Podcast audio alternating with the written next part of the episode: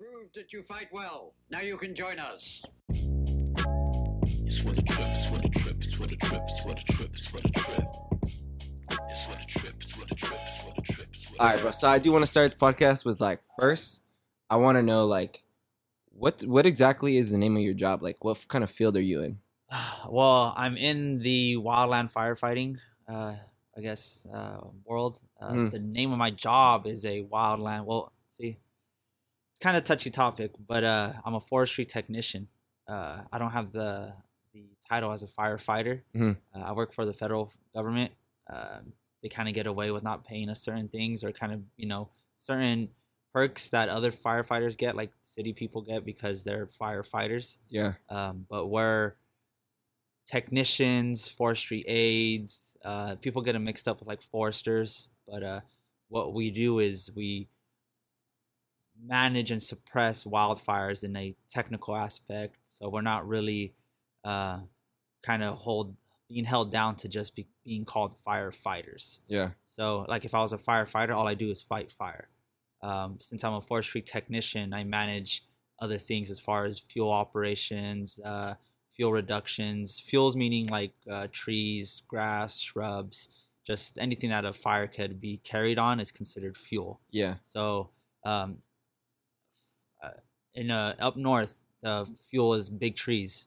Down here, it's shrubs, it's grass, it's Mm. leaves, it's anything that's smaller and thinner. Uh, but fuel is really anything that could be burned. Anything. Uh, these couches, the the carpet, Pretty and- much anything that can supply a fire almost. pretty much. Yeah. Yeah. yeah, It's fuel to the fire Yeah. uh, and that's pretty much it. We're forestry technicians. Uh, you start off as a forestry aide, and then you go up to technician, and then you go up as senior firefighter. After that is uh, AFEO, so assistant fire engine operator, and then uh, FEO, fire engine operator, and then SFEO, senior fire engine operator. So those positions go down from captain, engineer, uh, lead firefighter, and that's pretty much it as far as the rank structure. But they're not really firefighters, yeah. uh, but they do fight fire. And uh, with that being said, they're probably one of the only, um, one of the only positions that aren't called firefighters that fight the most fire. Uh, Mm. fire wildland firefighters fight more fire than any other firefighter, uh, more than city, more than municipal, uh, more than the people. wildlands and stuff. Yeah, more than people with the red trucks. They fight fire maybe if they get a good week, maybe once or twice a week, depending on the location of where they're at. So are they doing more like local stuff, like like houses and shit like that, or like well, no, no, fighting fire is fighting fire. Like no got- matter what? no matter what. But Mm. we'll we'll fight fire. Sometimes we'll get during the summer you'll get two to three fires a week, uh, depending on your location. Mm. These guys might only get one actual house fire, a going house fire in like a month, once a month. Shit. Um, since it's since they're municipal, they're basically uh, termed as many uses. They could do uh, um, first aid. They could do uh, public assists. They just help you know get tre- cats out of trees type of things. They're Yeah. more for many uses. They have a lot more uses. That's why you and see them at like crash sites and shit like that, right? exactly. Yeah, they have the tools and uh, equipment to you know help in those situations Mm. uh, like on the freeway, extrication. Uh, but if they, they could go from a freeway accident to responding to a house fire, um, while for us, some of us aren't equipped to get people out of cars. We could we could assist in uh, you know the more of the aiding of the getting the person from that point once they're out of the vehicle. We have EMTs. We could actually you know render aid and actually help them and then transfer them transfer care to somebody else. But we're not over there telling them that hey we're paramedics and uh, we're here to assist in your you know injuries and start helping you. No, we're we're our focus is wildland firefighting, so you know brush fires. What fucking made you get into this? Like honestly, like I just want to know, like what made you even interested in that field and like trying to do that? Um, I mean, I've kind of I'm not gonna lie, uh, I've always wanted to be a firefighter. Oh, Uh, okay. never can't even imagine being anything else. Uh, I've pondered about like being a mechanical engineer. I kind of like that aspects of just multiple mechanisms, kind of co co-working and just just being able to one relies on the other and we all rely on each other to, for the bigger grand scheme of things Mhm. i feel like that transfers into firefighting for me uh, i'm only one guy of a, of a crew and a crew of 10 and all of us together are one crew to manage we're one unit and we manage whatever whatever tasks need to come to us um, what really got me into it was just uh I mean I love the team aspects. I Yeah. love I love uh being part of a crew, being part of something greater than myself, uh and just being able to be relied on and relying on people in the same at at the same weight. Like you take you take mine, I take yours, you take less, I take more. Mhm. Uh, I'm here for you, you're here for me. Uh kind of just the dynamics of the crew. Yeah. Um but it all started in I believe it was 2015 for me uh, I was in college and uh, I was going to school for fire science for firefighting. Oh, because you you were thinking about going straight into being a firefighter. Oh almost? yeah, yeah, This was after I got out of the army. When I was in the army Yeah. from 2013 till about 2016. Uh, 2015 I was getting into some classes and all that, but 2016 I was in college, and um, my fire my fire teacher said, "Hey, there's this week long class going on that they're doing some training, and if you pass the class and you make the crew, uh, they go out for two weeks at a time, and you know they do training and they do fire stuff." I didn't know what it was at the time, but he was like, "Yeah, and they're also paying 700 bucks for the week." You're And "Oh, I was yeah." like, I was like, oh, 700 bucks, I'll do it. I'm, I'm down. Uh, little did I know I wasn't ready. Yeah. Uh, I got there, got my ass handed to me, sweating every day, 14 mile hikes, uh, sick PTs in the morning, and then training all day, and then surprise PTs at the end of the day. I was fat. I was out of shape. I was always the last guy in the back. I was tired every day. Felt like quitting. Uh, but when that check hit, I was like, oh, yes. Gotta I was like, pushing. oh yeah, I was like, this is nice. I could do it again. Uh, that season, that following season of that year, uh, didn't get any calls back. Didn't get like, hey, you made the crew, blah blah blah. It was much more like, here's the check. Uh, don't call us. We'll call you if we really need you. Ah, yeah, yeah, yeah. So I was like, oh, I was bummed out. I was just seeing fires. We would see fires, and uh, uh, I'd be like, I want to be there. This is where I need to be there. Like, uh, Yeah. this sucks seeing fires go on. So you almost felt like the the need to be at that spot to try to help and stuff. Like you felt like it wanting that Well- want at least the desire to help. well, I felt like like kind of not so much like individually directly like I need to be there. I need to start helping people. I was Yeah. just like I see the fire and I know that there's people going out there about to kick ass, Like about to fucking, shit. about to engage and whatnot. I just felt like like like I need to jump on that. I need to Yeah. because I knew what it was about. So I was like, I'm missing out on this sick shit. Like it's gonna be sick. Like Yeah. foods out there are badass foods. Yeah. I just saw everybody that I was up against, and I was just like, yeah, like this is it. This is this is where it's at. Like Yeah. it, it gives me the goosebumps. Just like damn, these some badass foods around here. Yeah. But yeah, that year I didn't get it, and the next season uh, I got into it. I actually got called back and made the crew. So So, so you have to do like a whole trial kind of thing. Pretty much, uh, Can you give me the Gatorade from the fridge? yeah, mouth getting all dry. Yeah, bro. I forgot about. I was like, I, Don't I'm even fucking a drink for you, so I was like, let me get the Gatorade and shit. You pass it in. Ooh, an yeah. orange one. That's yeah. my favorite. That's my honestly, that's the one I go to. It's either that or the blue, and like you know what I mean. Yup, yup. I'm gonna go with the orange blue. one nine times Yes, out of sir. ten. Though, I'm honestly, I'm a melon guy. You're a melon guy. That one's Which one's that? It's, it's just it looks the same as orange, but it says melon. Like, The, um, the Really? clear It's one, orange the lighter, Yeah. the lighter one. No, uh, maybe, but it's it's almost the same as the orange one, but it's melon flavor. That one's fire. Oh wow. So yeah, so you have to like trial, and then once you try out, they'll be like, all right, we picked a certain amount of group from the guys that tried out to actually be a part of the team. Pretty much. Uh. Uh, for example, when I was going through that, um, it started in, it started in. Uh, they had uh, applications in December, so you went to the orientation date. There was about 200 people that came in orientation, uh, ties, suits, resumes, clean cut, shaved, uh, you know, ready. You go through the whole orientation, and at the end, they start accepting everybody's resumes. Uh, you do like a quick five minute interview. Hey, why should we hire you? What do you bring to the table? And what what what other certs do you have that you know pertain to the job? Hmm. Um, after that, they said, all right, well, stay stand by. We're gonna you guys just stay posted and uh, look at the website every now and then. If you see your name, report on a certain date.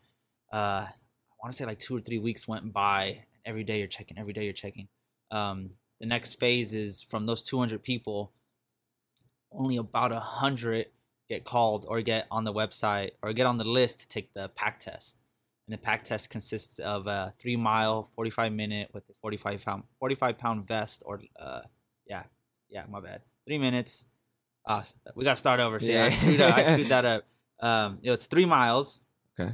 with a 45 pound vest and you got to do it in 45 minutes or less Oh shit. it sounds it's honestly pretty easy if you work up to it but it's just like hey we're gonna do this tomorrow and you're, if you're not physically fit or if your body's not ready for it it's gonna hurt because But it's not a three mile straight walk on the street, is Oh, it? Or yeah. is it like on a hill or like? no it's just flat ground Oh shit. yeah it's it's easy, but like if you don't build up to it, uh, I remember when I was working for it, like your your hips would hurt if you're not used to the weight. Dude, that's a lot of weight still. It's a, it's a decent amount of weight, carrying constantly for that that amount of time, like that's tough. right? If Uh, you're not ready for that shit, like your body's not ready, or like you don't exercise at all, like that's gonna be rough on your body, and like it'll wreck you by the end of the day. I'm sure. Oh, agreed. You'll start feeling it in your back from being hunched over just a little bit. Your ankles, maybe your your Calves, area, hips, everything will start. Everything will start kind of seizing on itself. Yeah.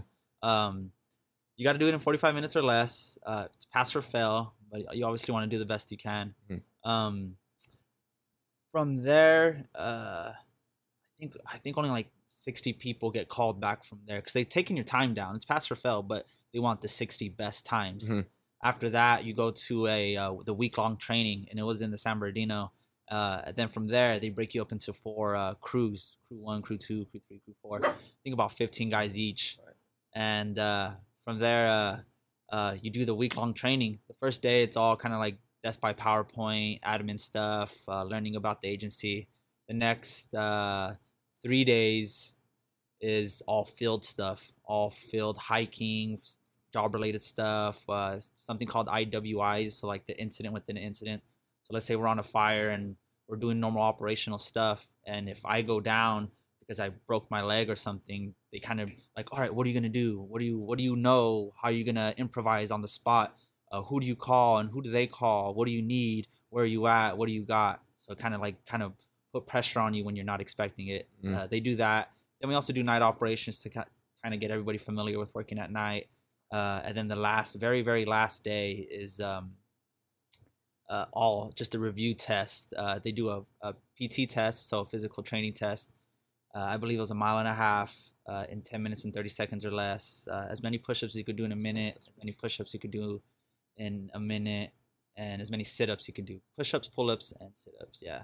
Uh, after all that, I think it's like a 100 question test and everything that's related to the job. And that's about it. What was one of the tougher parts of that training? Uh, there was, I mean, that whole week is hard, which I, for me physically at the time was all the physical stuff. Were you still kind of slacking in that area, Oh, like the physical aspect? Oh, yeah. I Yeah? was new to all of it. Yeah. Uh, I was. You just dove into the fire, essentially, yeah, right? I was 18. I like I was just in it for the money at first, uh, and just like this is cool. We're out here, we're doing it, yada Yeah. yada yada. Guys, guys were serious. There was a guys were like, I've been doing this for four or five years. I'm trying to get on a certain crew, and they were just Uh. like, I'm just over there like, oh, this is cool. This is so cool." I'm just glad to be here. yeah, it's like wow, and then uh, it just it kind of it kind of eventually woke up to it and just like wow, like foods are in it, like foods love this shit. yeah. Um, but after all that, after the 200 people brought it down to 60 people to get trained up on, after all those 60 people go through that week training, uh, only 20 of you are called back. So it goes all the way down from 200 to about 80 to 60 to only 20 people actually getting called for the fire. Shit. So it, it dwindles down, dwindles, dwindles. Oh yeah. yeah. So you feel really good once you get that call. Yeah, I can Uh, imagine, dude. Because it's like you, it's almost like going to like some crazy SEAL training or something, I where mean, like a select few make it in. Oh, you know, It's like it's like getting drafted almost. I mean that. Uh, yeah, pretty NBA much. yeah, yeah, yeah. You throw your name in there, but you gotta you gotta be ready to be selected. Huh. Uh, like that, like I said, the first time I didn't get selected, I'm not surprised. I probably wouldn't have picked me either. But now I'm more like I'd be hurt if I didn't get selected. Like, I, what did I do wrong? I was not good enough. I got to. I'm afraid of was I too lazy? Was I was I not loud enough? Did I not speak up enough? so do you have uh, to do this every year, no matter what? Every year, No, luckily, uh, that's only for the Type Two crew, meaning uh, on call AD crew, meaning uh, administratively determined. Uh, Okay. So uh, it's basically at that time it was like, hey, are you available for the next two weeks for a fire assignment? It's like yes, okay, no, okay. We'll probably never hear back from them again. Uh, Mm. yeah, so we say yes, okay, we like you. We'll write his name down. So if it happens again, call him again. Happens again, call him again. If you say no, they'll put you in the no pile, they'll just be like, oh, we're not gonna waste our time with that guy. Yeah. If you don't pick up, oh, we're not gonna waste your time with that guy. Oh shit. Yeah. So you need to be on it and ready. Pretty so much. at one point, were you on on call like that? Like where you had to? Uh huh. yeah. Was there any times too that you got called and you're like, oh shit, I need to drop what I have to do and just. Oh, a hundred percent. Uh, it was my girl and I were walking into uh, Nocturnal. We're walking into Nocturnal, the rave, and I think it was day three. It was that Sunday. Oh or shit. Sunday or Saturday, and and uh, at the amphitheater, Hmm. and I got a call, and the guy was like, "Hey, this is so and so." I was like, "Yep, this is so and so," and he goes, "Hey, you're gonna be ready for? Are you available for an assignment the next two weeks?" And I was like, yes, sir. I was like, what time do I got to report and where do I got to report? He goes, here and here and just be ready and bring, you know, the usual stuff. I was like, okay, yes, sir, you got it. I'll be there. And I told my girl right away. I was like, I can't come tomorrow. I was like, Yeah. I was like, I got, I got work now. And uh, I don't even know. I don't even know if I sold my ticket. I just was so focused on being there and being ready. That's We left dope. the event early and whatnot. and Was just ready. Uh, and then ever since then, I think it kind of just took off from there. They called me again. They wanted me again. They called me again. They wanted me again Sick. it was the end of that season and then the next season went by i was ready to start again uh, and then that week of training that they do uh, i got a call to actually get picked up up north on an engine on a Dude, I remember you going engine. up there for a while Yeah, too. That's you when it- about it. yeah yeah that's when it, that actually started taking off So how how was your first experience though? Like when you did get that first on call and they're like, "Hey, you need to show up." Like, how was the whole environment? Because like to me, like I- I- it's very hard for me to like really get a true understanding of like what it takes to be out there, you know, and like what you actually experience. Because mm-hmm. like I see these wildfires and they're fucking gnarly, dude. And like the weather already is heavy, and so like you're carrying equipment on you too, and like I'm sure the training is what builds you up to that and stuff. But like training and then being out on the field, I'm sure are like two completely different feelings. You know what I mean? Like you're actually getting real life experience. So like, how was that for you? Like, was it nerve wracking? oh like, it was you know? completely nerve-wracking uh, just think of it at like kind of like high school like everybody you're a freshman Yeah. and you're trying out for the varsity team Yeah. but really i mean in your mind it's the varsity team Mhm. uh, and everybody's already been on the team for a few seasons. And you're just like, damn, like man, these guys know what they're about. They already have their cliques. Everybody works well with each other. And you're that one new guy, or there's two or three of you, and you guys are like, Having to uh, come in, yeah. yeah, you're just like, oh, here we go, and everybody's just like, what, do you got? Like, what's up? What are you bringing to the table? Yeah, and it's, the funny thing is, I look back at it and like, I mean, we were just type two guys. We were all like the freshman team. Mhm. Uh, now that I know, like, there's hot shots, dude, and those guys are the varsity, varsity. Those are the solid, solid guys. Everybody works up to be those guys To be a hot shot. to be a hot shot. Pretty much, to be honest. There's guys that are above that that are well, pretty much above that, and they're uh, smoke jumpers. Uh, and those guys, uh, they fly into fires. They're small mods. They're I don't know the number of them, but basically the work in packs of like three or four, or maybe even more. But Shit. but small numbers compared to the twenty crew guys, and uh, those guys get flown in, jump out of the airplanes, uh, land on the fire, and start working the fire. Um, like pretty close to it, like start working the exact. Oh, you're on the fire. You're like yeah. literally right in front of you type Dir- shit. Oh yeah, direct. Yeah, direct. di- Like direct attack. You're Holy just right shit. there on the fire doing hotline. Just this is the fire, and I'm right there cutting clack clack clack clack. Because you don't want the fire to progress any further, so you're Yeah. stopping it right trying there. to get it as soon as you Yeah, can. but those guys, those guys are super fit. They diet for their whole life. They live for that shit. They're they're guys that are just those are the those are the ripped guys. Those Yeah. are those are the guys are like that are that are doing marathons, triathlons, that are just like like studs. now, Uh, did you hear some crazy? I've heard. Didn't like a crew of hot shot people actually pass away too, fighting a fire earlier, like up north or something?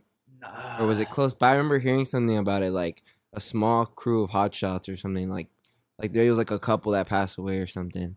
I mean, sadly, there's a, there's there's more, and not more and more that happen every year, but it kind of happens every year. Yeah. Uh, there was one guy this past season, maybe I think this this month, uh, that I believe he got hit by a tree. Just unforeseeable things that happened. falling on they- him? They were doing falling operations, and um, just things didn't go as planned, and it fell on him.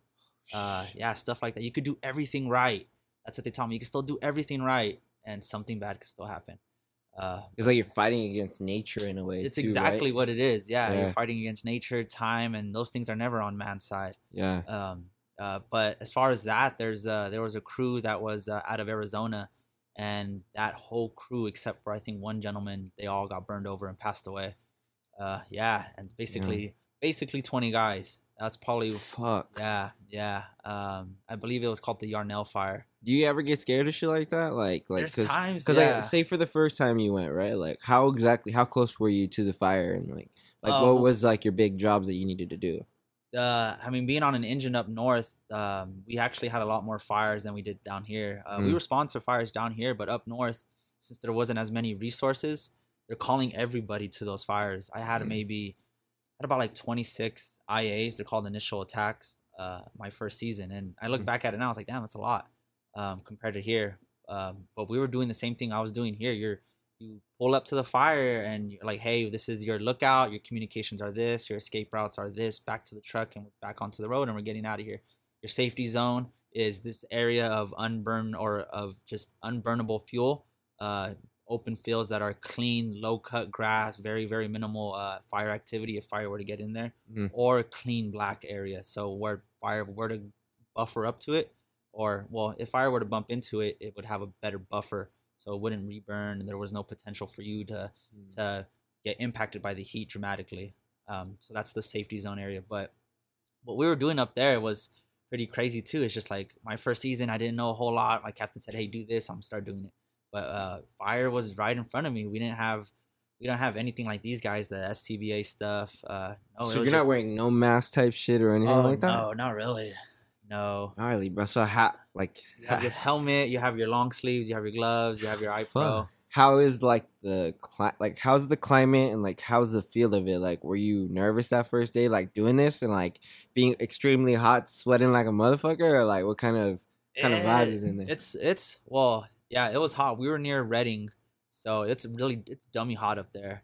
Uh, the climate, humid some days, but during the summer when things were going, it was always dry and hot, always dry and hot. Uh, then obviously when you when you're sweating, it feels a little cooler. yeah, But once you're fighting the fire, that flame kind of kind of jumps at you, and you just you feel the fry, like everything Yeah. just whips in front of you, and the heat just dries. The heat just dries all your sweat, and you're just you're just shocked. But you just get right back to it. You put your collar back up, and you continue digging line. Um, you don't think much about it. It's just Yeah. like woo, you're just going, dude. Uh, it's is it because like one of those things where like the adrenaline is pumping so much too, or you're like, I have to focus on this one goal? Pretty much. Yeah? Pretty much. Yeah. Mm. You're just so focused on doing what you need to do, and the guy next to you is doing what he needs to do. Uh, you have your captain or whoever looking out for you because you're just so focused. But at the same time, that's you can't you get tunnel vision, and you're just like, oh, we're so focused, we're so focused. And all this stuff's happening to your left and your right, beyond you or behind you that you need to focus on too. But it's just it's just attack, attack, attack, attack. Uh, it's it's pretty. It's there's, there's some gnarly days. you have any days are- close calls or anything, or like any crazy events that have happened to you while being out there? Uh, not that season. I mean, I've got stuck in a in a hailstorm. It was pretty bad in a lightning storm that one season. While it was right, like while it was on fire. there was a, we had a small fire behind our station, way out in the distance, like in the hilly hilly mountain area, and it took us about two hours to hike into it. Uh, and it was a small fire. We don't even know how exactly how it started. I believe it was a lightning fire, and we were hiking out to it, and it turned into a medical. Some guys went down, and they were flying the helicopter in, and then they just told us to bail out because there was a a, a, storm cell starting to come in. And as the storm st- storm cell started to come in, uh, it basically put the small creeping fire out, but it started hailing on us and lightning on us. That wasn't the close call though. The close call I would say I had was my second season. Um, I was on another engine, and uh, uh, this was during the Carr fire. This was 2018, and I think that was like the one of the top five biggest fires in the nation for that year up north. up north. Yeah, the Carr fire. It was burning uh, in the Whiskeytown, uh, Redding area. It was it was bad. It was I think I know really what you're talking. I feel like that's the one that Cejudo was in. Like I don't know if you know, there's a fighter Cejudo. He was up north or whatever at a cabin once, and like I guess like he's like the fire literally went from like like being kind of far out to being right at my doorstep, and I needed to jump out the window, and I guess like his feet got burned and shit like that too, and like Matter he had to find man. a way to get out. But didn't you post a video of yourself on a truck too, and like it's like fire all around you type thing? That's that was I think that's one of the two seasons. Uh, the first season there was the Helena fire. That was the seventh biggest fire of the nation that year. And when things get going, it's just it's unstoppable. When the fire's coming, it'll burn everything in its path, and we're either running away from it or we're trying to trying to get ahead of it and trying to do something else. But when things are going, there's so much fire around you, sparks, just everything's on fire, and it's crazy. So I probably did post a video about it, Mhm. but I don't really remember. do you like like have you ever seen because like I, to me like fire can progress so fucking quickly you know what i mean and like it can go from zero to like 100 feet in a matter of seconds right like Uh-huh. so like is there any times where your bosses have to be like hey like we need to get the fuck out of here really quickly because this thing's starting to close in on us or anything Right, right. That happened my second season as well. Uh, during the same fire, during the close call fire. Uh, but back to the close call was uh, long story short, the Carr fire. Um, things weren't going good. The fire was blowing by. There was we were, we were going point protection, uh, protecting houses. The fire was moving. We would go to the backyards, protect that house. Go to the next backyard, protect another house. what exactly do you do to protect the house Uh, if the fire is literally coming, we have our hoses and we're just kind of like oh just trying to corral it corral it away, corral it Oh, away. shit. Yeah, and we got to a point to where it just wasn't working, and they just told everybody to boogie out, go back to the safe uh, safety zones. So as everybody's leaving, it, there's a lot of trucks trying to leave. There's dozers getting back on the transporters, and those guys move really slow. Um, there was this one engine. Um, forget where where they were from, but long story short is, um, when things get really crazy, all the comms, everybody's talking, everybody's talking, so you don't hear messages clearly. Mm. But um, luckily, my captain was from that area, and we were going down these roads, going back to the safety zone, and and she was saying, "Hey, we got to go this way. Hey, we got to go this way." And there was another truck in front of us that made a left turn, and she said, "Stop." We made the right turn, and we kept trying to call them, "Hey, hey, you guys are going the wrong way. Hey, hey, you guys are going the wrong way." Uh, my captain said, "Hey, well, they're not calling us. They're not getting back to us. Let's get out of here. We don't have time." We got back. Uh, we got back to our safety zone, and it's really it's, there's a lot of resources kind of huddled up in this one little area. Hot shot crews, dozers, and so much smoke everywhere. Everybody's windows are up, and you still smell all the smoke in your truck. It's bad. Um, we didn't hear back from those guys. Uh, the next morning, we heard that those guys actually had gotten burned over. Uh, there was only three of them in that engine, but it was just like, yo, we were following those guys. We were we were under the impression that they knew where they were going, but little did we know that they had no idea where they were going. Uh, we didn't know what they planned to do. Uh, maybe they were trying to get ahead of the fire still, but they didn't get the message to go back to the safety zone. We did, and we made it. We were safe, and they ended up getting burned over. Yeah, so that could have been us. We talked about it.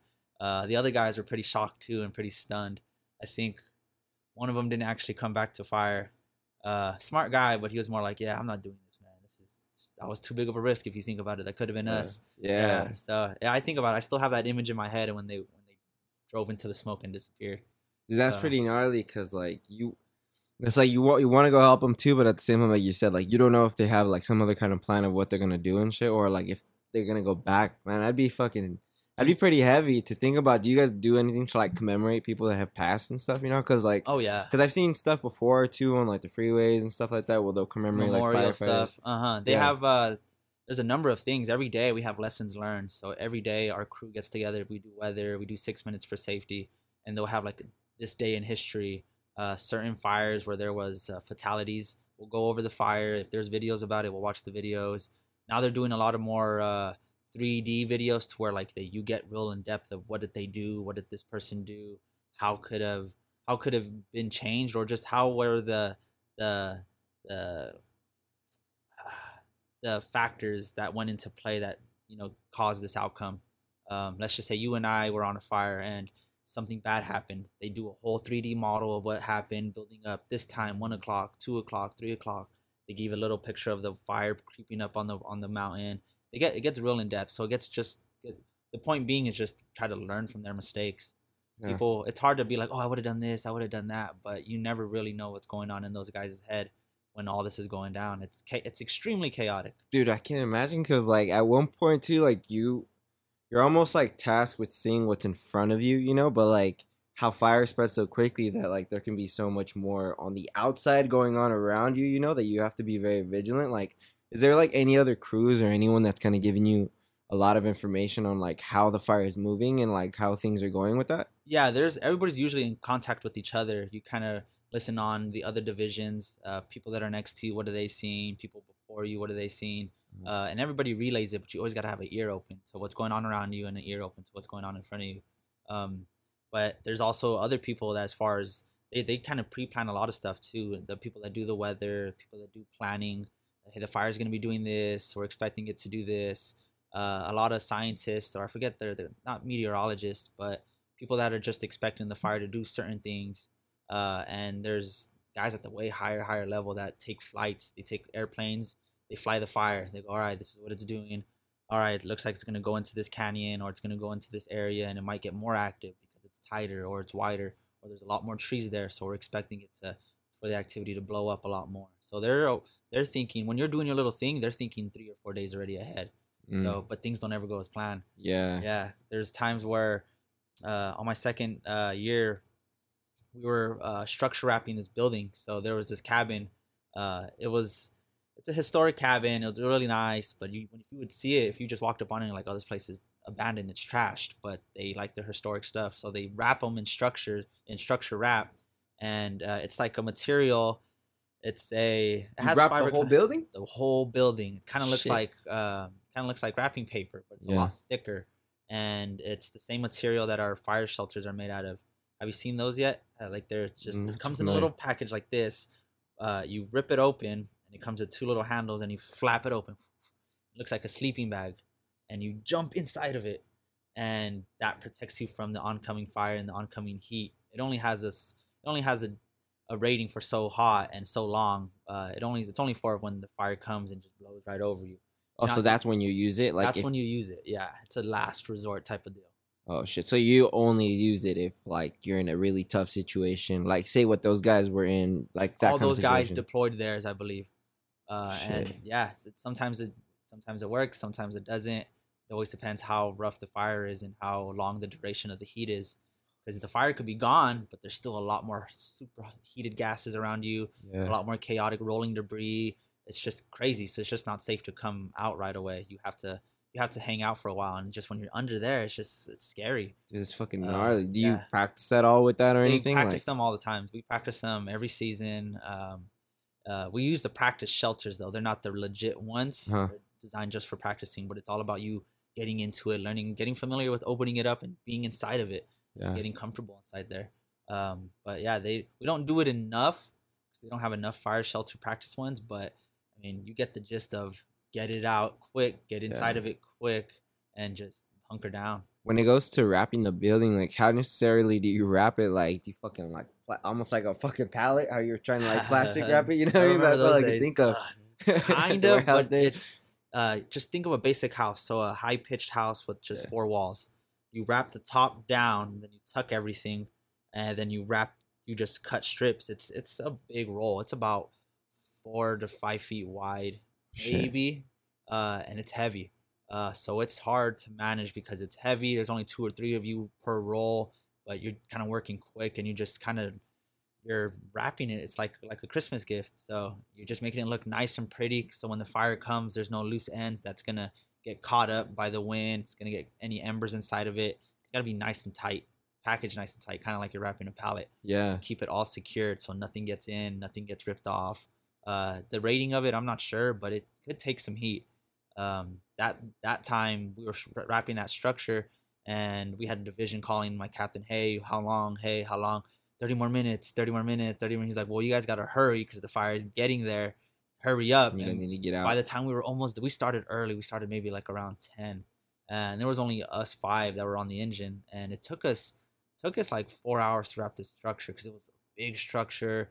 We didn't have much rolls. Uh, we needed, it was all, all crappy situations. We just didn't have a good ladder. Uh, we didn't have running out of staples. Just a number of things that just slowed us down and slowed us down. Mhm. Uh, and we were finally, by the time we were getting out there and we got to where we needed to get in the safe area, uh, we just watched the fire kind of go over where we were at, and just we could see it from a distance. We were a good ways away, but we were watching from the from the opposite side of the canyon, and um, you could just see the fire just come and take over that whole hillside, and eventually go into the flats that we were at.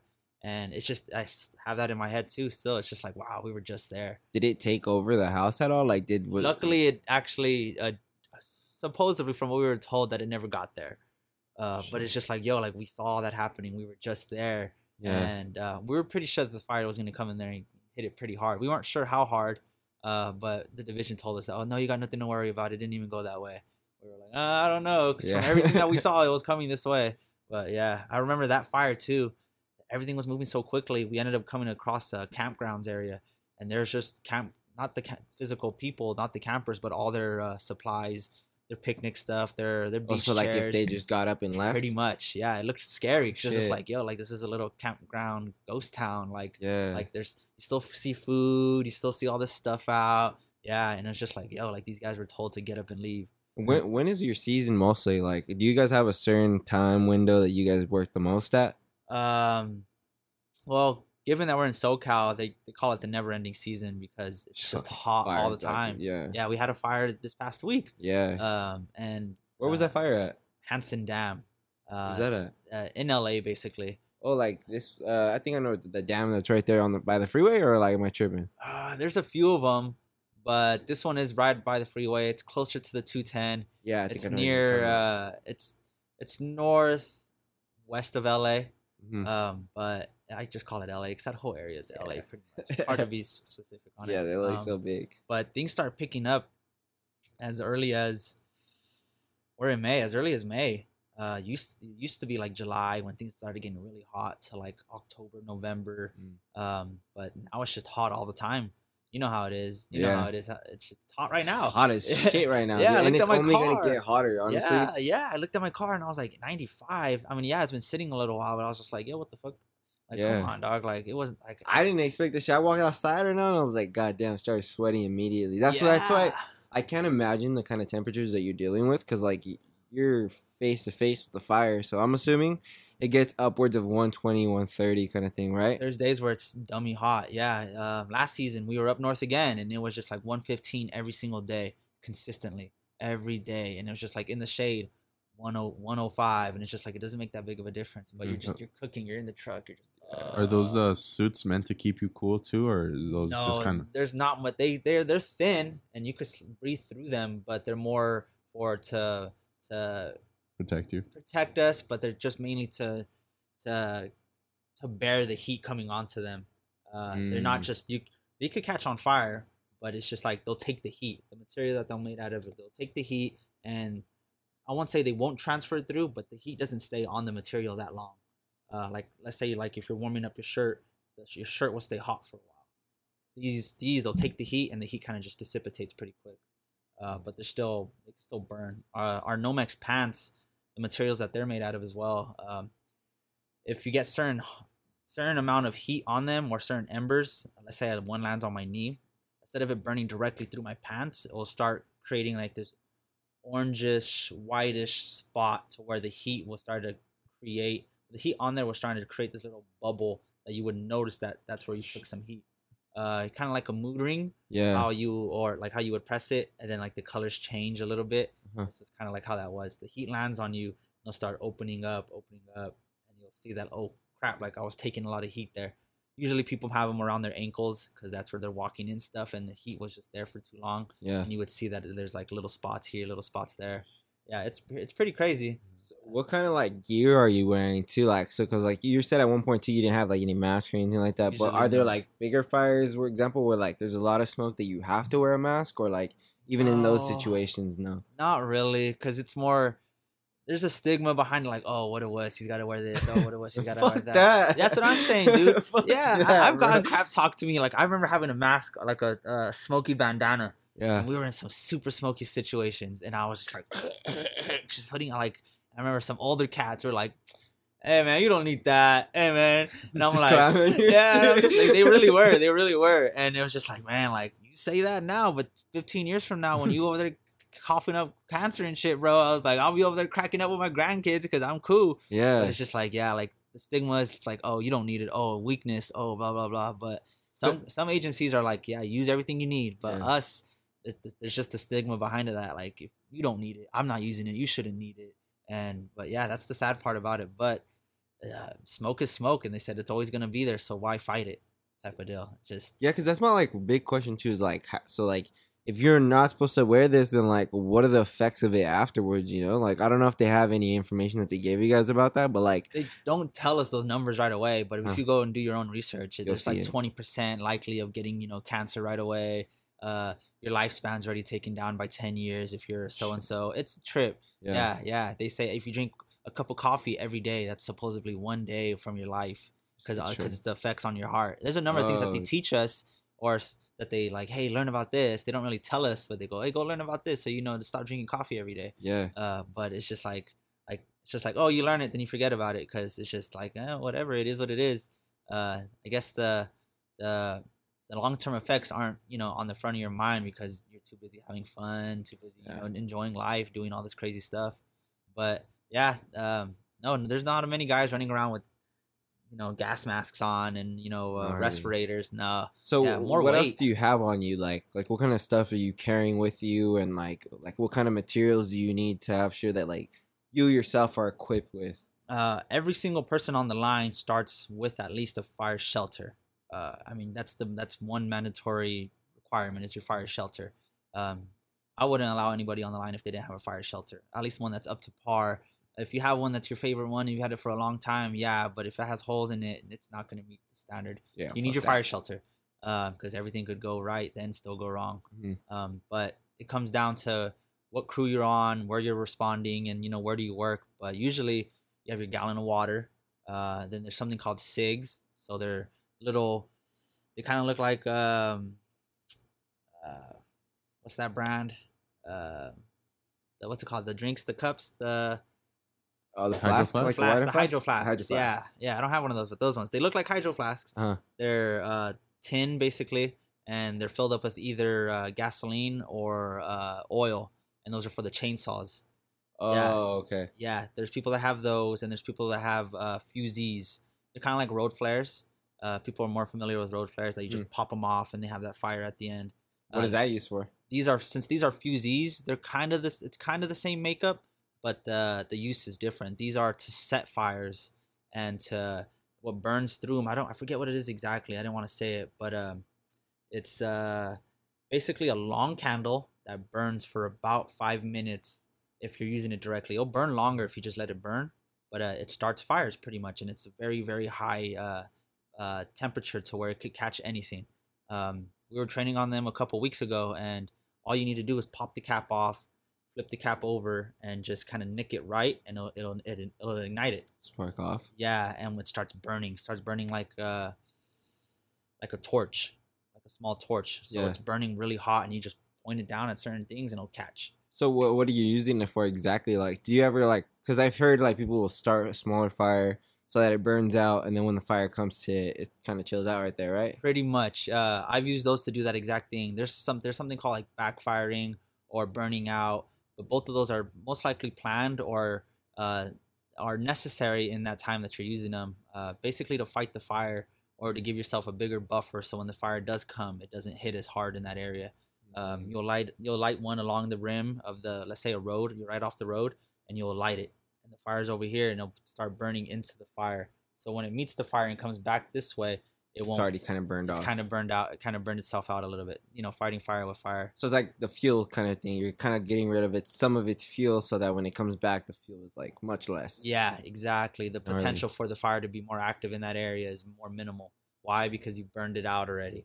You kind of cleaned it up. You kind of cleaned the hair off, so when it comes over, it's not chopping a lot off. Crazy. So yeah. So like, what kind of things do you think have like?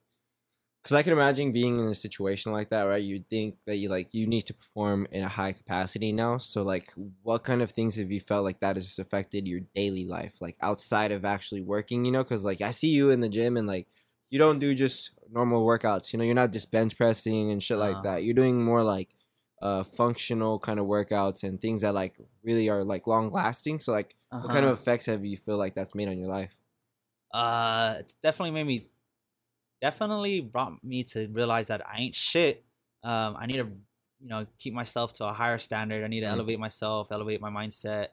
Trying to honestly trying to be one of the hardest working guys in the gym. Uh, I'm not going over there seeking attention, but I'm pretty sure I'm out there out sweating a bunch of foods, out working a bunch Yeah. of foods. I'm not talking. I'm not chilling on my phone. Uh, all my workouts kind of pertain to work. Uh, tug like uh, tire pulls, um, back rows, just a lot of ab workouts. You see me doing the Yeah, it's stuff. consistent too. You're not taking long breaks and shit Yeah, like yeah, that. I do the Tabatas or I do the hits, so it's all constant. I do like five or six different workouts in like a minute each, and just keep my intensity high, Mhm. uh, and just chase the pump pretty much. Uh, and just when I'm, you know, when I'm done, I could say that, hey, I literally got a sick workout. I did Yeah. all I can. I'm like, I'm ready to go home. Not like, oh, I got some more time. Let me hit something else. Like, no, I'm beat. Let's get out of here. Do you try to go do like hikes and stuff too, just to keep yourself prepared, just in case? Oh yeah, yeah. Um, I was gonna go on a bike ride this morning, Huh. but I ended up running my errands instead. I probably might go on a bike ride after this. Oh, okay. But uh, yeah, I just want to keep stay consistent every day. Every day is an opportunity to at least better yourself Better, somehow. Yeah, yeah. like yesterday, I went on a hike before work. Um, it was a nice hike. The day before that, we did a five mile run. It was sick. The day before that, what did we do? Another sick hike, another mile hike or half a mile hike around there with our chainsaws and our packs. So it's about like it's about 45 to 50 pounds uh, and it's just a solid hike all the way through and i mean if you're not really pushing yourself and you ain't really feeling the burn then you're not really trying Going hard yeah enough. yeah Do you feel like uh, too like since it is a life risking kind of job that you're doing, like the need to be physically and like mentally capable is like even higher for you. Agreed. I Yeah. feel I feel so. I mean, I didn't I didn't meet that. Uh, I've spoke to different people like, hey, you need to step it up. Hey, you need to step it up. Uh, and like at that time, I was just more like, ah, nothing's gonna happen to us. Nothing's gonna happen to us. We're always here. We're always by the trucks. That's that's not gonna happen to us. Mhm. And just just learning more about all the past and all the history that happened to people where I was in those situations. It's just like, ugh, like it could happen to us Mhm. and you just got to be like hey i got to bring my a game every day i got to bring all i have to the table um and yeah i mean it's not acceptable Did you Uh, feel like it was a slow change, or was it kind of just like a one day you were like, I'm doing this and I am pushing myself, but I'm not doing everything I could be doing? oh Shit. yeah it was it was a slow change Yeah. my first two seasons i felt kind of sheltered my captains did a lot of our admin work we didn't do a whole lot of you know uh training lessons learned stuff learning about history. We didn't really it was more like project work let's kind of just stay busy. Huh. uh when i came to the to the where i work now on the angeles oh it was more like hey you're you're ready right? You know Yeah. how to hike right? You could hike good fast long right? You could run for a while right? And it's just like you it's just like damn like no i can't. It's like well you better better get, Get to it it. quick. Yeah. And like from there on i was like slowly making the change slowly trying to get better and better and better uh, it wasn't until like maybe last season to where i kind of like clicked. I was like you know Mm. what? Like i'm tired of being in the back. I'm tired of being slow. I'm tired of being waited on. I'm tired of being like hey come on come on no i was i was done. This season now i'm you know second or third guy usually finishing finishing hard finishing with still some more energy after like hey let's continue. Uh, or once the workout's done i'm beat. Give me a couple minutes we'll get back to it. Mm. i'm tired of just you know tired of being a slug. Yeah. uh just want more out of myself and out of life Do you feel like it kind of just like, like you you're starting to push that shit more from yourself? Like you want more and like, cause, like I fucking got lost right now. What I was gonna ask you, honestly, but like, uh, what I wanted to ask was more like, like fuck, why did I have, just have a brain fart? God damn it! But like, when you're out there, right, like actually trying to do the work and everything, like get yourself together to go going, like, do you feel like you need to be like will you get let yourself get out of shape or, or now is it kind of like a hot shot thing where like you have to have that same kind of discipline as them where you're working out consistently throughout the year so that you're ready even more ready for the next season that's how I am now. Before it was Yeah. like, oh, uh, I'm off, I'm laid off, my vacation, vacation Yeah. mode. Hardly go to the gym, you know, post up, get Yeah. fat, go to the beach. This past season, this past off season, I was only off for I think like three months. oh shit Um, every day I was still working out. Every day I was still hitting the gym. One guy told me, he told me he's like, hey, he just didn't mean he's like, hey, don't stop working out, like messing around. And I took it, I took that serious. I Yeah. didn't stop working out. I come back this season. I'm passing guys that are always that were I never passed before. Guys that were always ahead of me. Guys that were always like, hurry up, hurry up.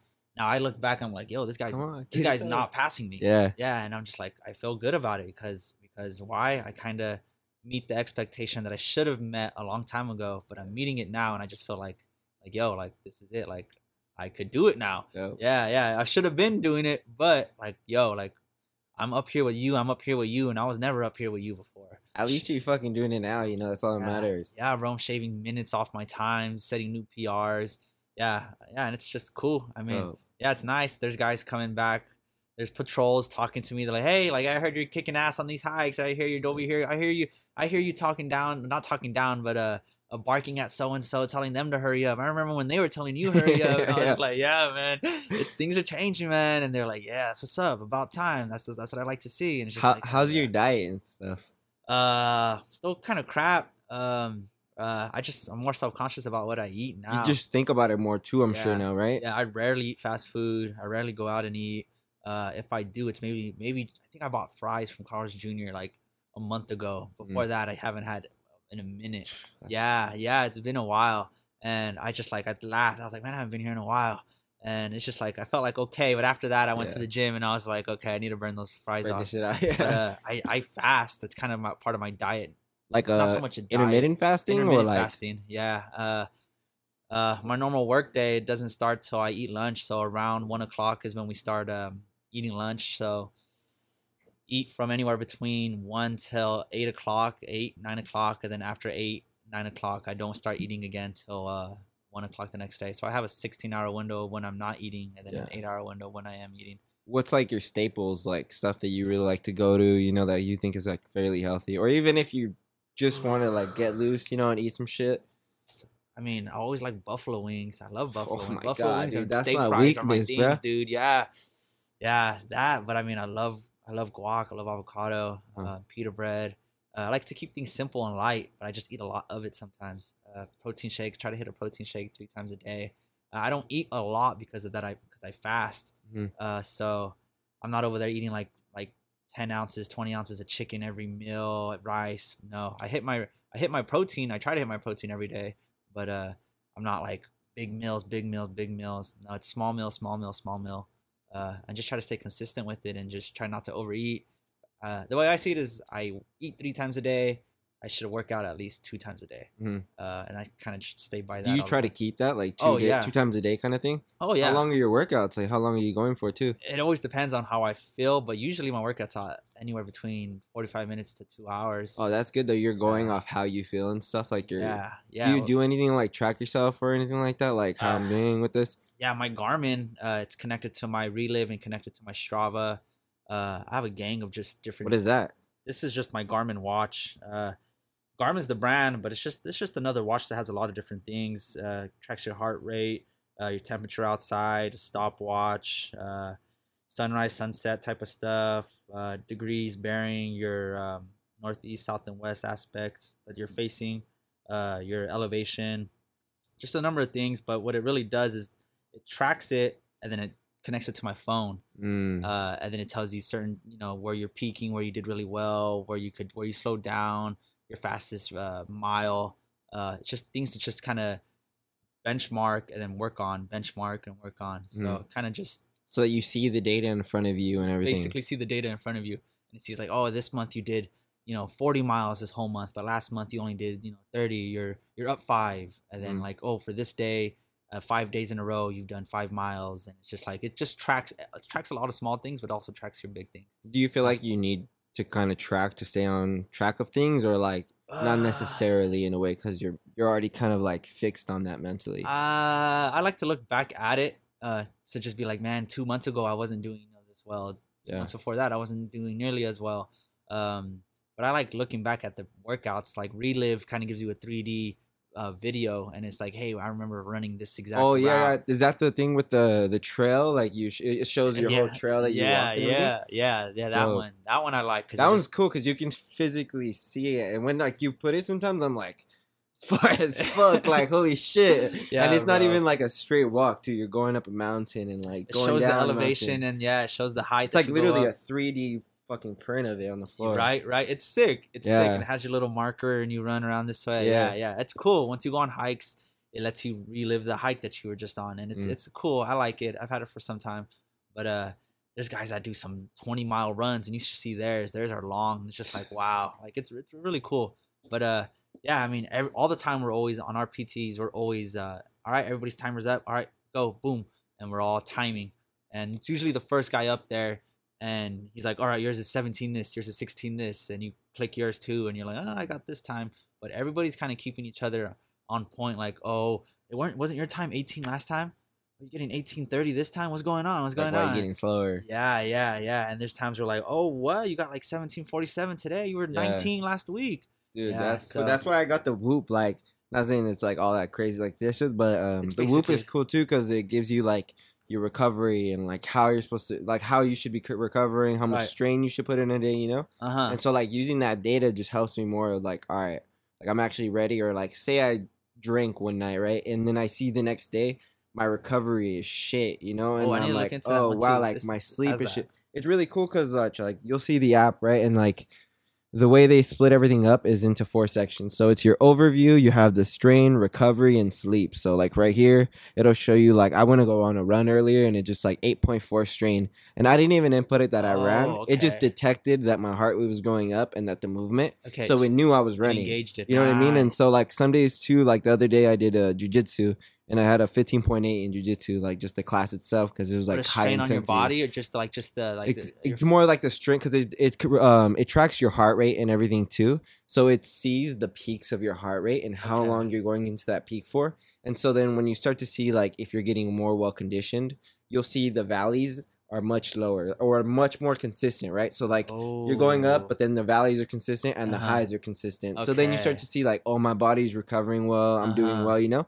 And there's days too where I'm like, yeah, because like I have these cycles, right, where I do really good, and then other times where I'm just like complete shit, let myself go, kind of thing, you know. yeah, same. And it shows me so heavily on here that I'm like, wow, I need to get my shit together, you know, and like get Right. back to recovering. And like sometimes I can even see on the weekends since I like hang out more and just like kind of bullshit. Slow down, yeah. it goes down and then like my recovery all that stuff goes down but then during the week it's up again because i'm up. like taking care of myself you know so it's like a good gauge of everything to like kind of get myself going and shit Good, good. See, Yeah. yeah, this kind of basically tells that tells me the same thing: stress level, uh, your heart rate, how you're doing, uh, your. Let me see. Let's see if I can find it. Where is it at? So much stuff. Uh, your calories, your steps. There you go. Last sport. It'll tell you your, you know, your last sport, your time, and your pace. Where is it at? Okay. Uh, That's training dope. status. Right now, currently, because it before it was always in maintain, maintain, maintain. Now I'm in recovery. We go over to tell you your your VO2 max, uh, recovery hours, uh, training load in the last seven days. It's 177, so it's optimal. It just tells me a bunch of stuff, dude. Some stuff I don't even know yet, but yeah so this shit Yeah. is so tight dude i'm like what the fuck because it tells me uh, Yeah, my sleep too so like it'll tell me how much i slept how much of that was like rem sleep so like deep sleep oh, mine doesn't. and it tell tells me the disturbances too so like how many times i got disturbed throughout the night like me getting up and then like some days if i don't smoke at night say i sleep better and shit like that you know or if Oh, i don't oh, have a drink at night Damn. some shit like it tells me all those like data and it's pretty cool the way they structure it all out so like if i go to sleep for example Which it tells me one? this is the whoop the whoop. it's okay, chill bro honestly I, if you want to use my code thing you get a free month i get a free month and you only have to pay like nine dollars for the Oh. shipping and they ship you the band and the actual whoop itself and then i think they give you another band for free like another one of these for free this is the old one i have the other one over there but the newer one's cool too because you can slip it into an armband for example i use it during jiu-jitsu so it's like a band that goes from here to here i slip it in there and then this way i don't have to wear the watch in jiu-jitsu you know because Oh, like okay, that's all I was rubbing in this too. would be yeah. terrible and shit so like Uh-huh. having it on here is a cool way to track it and everything and then Nice. it tells me sleep or overview and all that it's like all right cool i get to like actually Ooh. have physical data It's on in this your you know yeah, yeah. yeah because i was wondering too like so you you've been seeing the recovery right or like you see your progress and how you're feeling and how you're actually performing like do you feel it a lot too like are you been have you been feeling so much better ever since you've been focused on it more too Oh, hundred percent. Yeah? Uh, so where it's just like, whoa, like like I could go for another mile. I could go for another another more two more sets or something. To where it's Mhm. just like, yo, like I was never always like that. Mhm. Uh, and hikes. Felt like the one thing that would hold me back was just my my cardio was just like I'd be dying on the hike, but now it's just like I get up there, my uh, recovery heart rate, my recovery heart rate, the minute it's like at 53 60s and it's just like before it was only like at 20s and 30s which Mm. i did all the research and that's poor yeah uh, you want a really good recovery heart rate within a minute. Mhm. And within the minute, I'm like, I feel good. Like it's just like, wow, I was That's never. how you know your cardio is getting better yeah, and better. yeah, and it comes back down to those workouts that I would do, and it was just Yeah. on to the next one, on to the next one, on to the next one. Maybe 10 second break in between another set, but just go, go, go, go, and uh, I don't know. I- feel like it's all paying off. Yeah, dude. Uh, so uh, one final question, pretty much, like, like, do you see yourself doing this for a long time, or like in the future, like, do you see yourself maybe trying to transition to being just like a regular firefighter? Because I'm like, this is a big toll on your body too. I'm sure, right? Where you're like, I like, it, I don't know how you look at it, so like, I'd like to see, you know, like what you think. Uh huh. Well, um, that's a good question. Uh, yeah, like I said, I've always seen myself being a firefighter. This, uh, I never saw myself doing. I didn't learn about it until I was older. Uh, I plan to do this for a little while longer, Mhm. five more years, six more years. But after that, I mean, I want to go municipal. Um, my dad and my mom did what they loved and never regretted it. So I want to do what I love, and I'm, I plan Mm. to do that. Um, yeah, I'm not gonna surrender. I'm not gonna negotiate. I'm not gonna settle for less. So that's what I plan to do is become a municipal city firefighter because that's what I've always seen myself doing. Dude, fuck yeah, I'm fucking, I'm fucking inspired. If you guys aren't Come on, inspired bro. from this shit, Come on, goddamn, bro. bro. Get on shit with my boy, dude. if you guys want to be a fucking firefighter, learn some shit from this man right here, bro. Honestly, dude, I like I really wanted you on the podcast for quite some Been time. wanting to be here. Yeah, I've been trying to It's tell you too. Like you're doing cool shit. Like this, this is the kind of stuff that like I really like. Like I get overwhelmed with this, you know, like because I like I love seeing people do stuff, especially when it's something even like physical and like mental too. That you have to like keep yourself hard, you know, because like you can't necessarily let yourself slip up all throughout the year and just get into like some binges or anything like that. You have to stay on point and kind of like keep pushing forward, you know, and like the goal is like improving your life, you know. So that's why I've been so interested in having you on, dude. I once want to say like thank you for coming through, bro. I sincerely appreciate you. you, dude. If you have anything you want to shout out, this is the time. This Look at that camera right here, yeah. What do I want to say? Damn, I don't even No know. No pressure. Shout out your work. Nah. Shout out the crew. Yo, fuck these guys. I'm just kidding. Nah. Those guys are all top dogs. They don't need to be shouted out. Just you're destined for greatness. You got to start acting like it. Hell yeah. With that, thank you guys for listening to the podcast. Peace. Thank you, Alexis, for fucking holding down the ones and twos. And thank you again, Steven. I appreciate you, bro. Sir. Peace out. Thank you guys for listening. Yeah. Of guests with crazy stories to get up off of their chest. Now best believe he's smoking the best cess. He's knocking on the door something great with the best vibe. Charismatic, he's a UFC fanatic. He's got the world inside of a chokehold. So sit back and watch it unfold. The story's untold. My homies in the zone, he's in the bag of style bender of the microphone. Building something special that's homegrown and genuine. What a trip is one of a kind.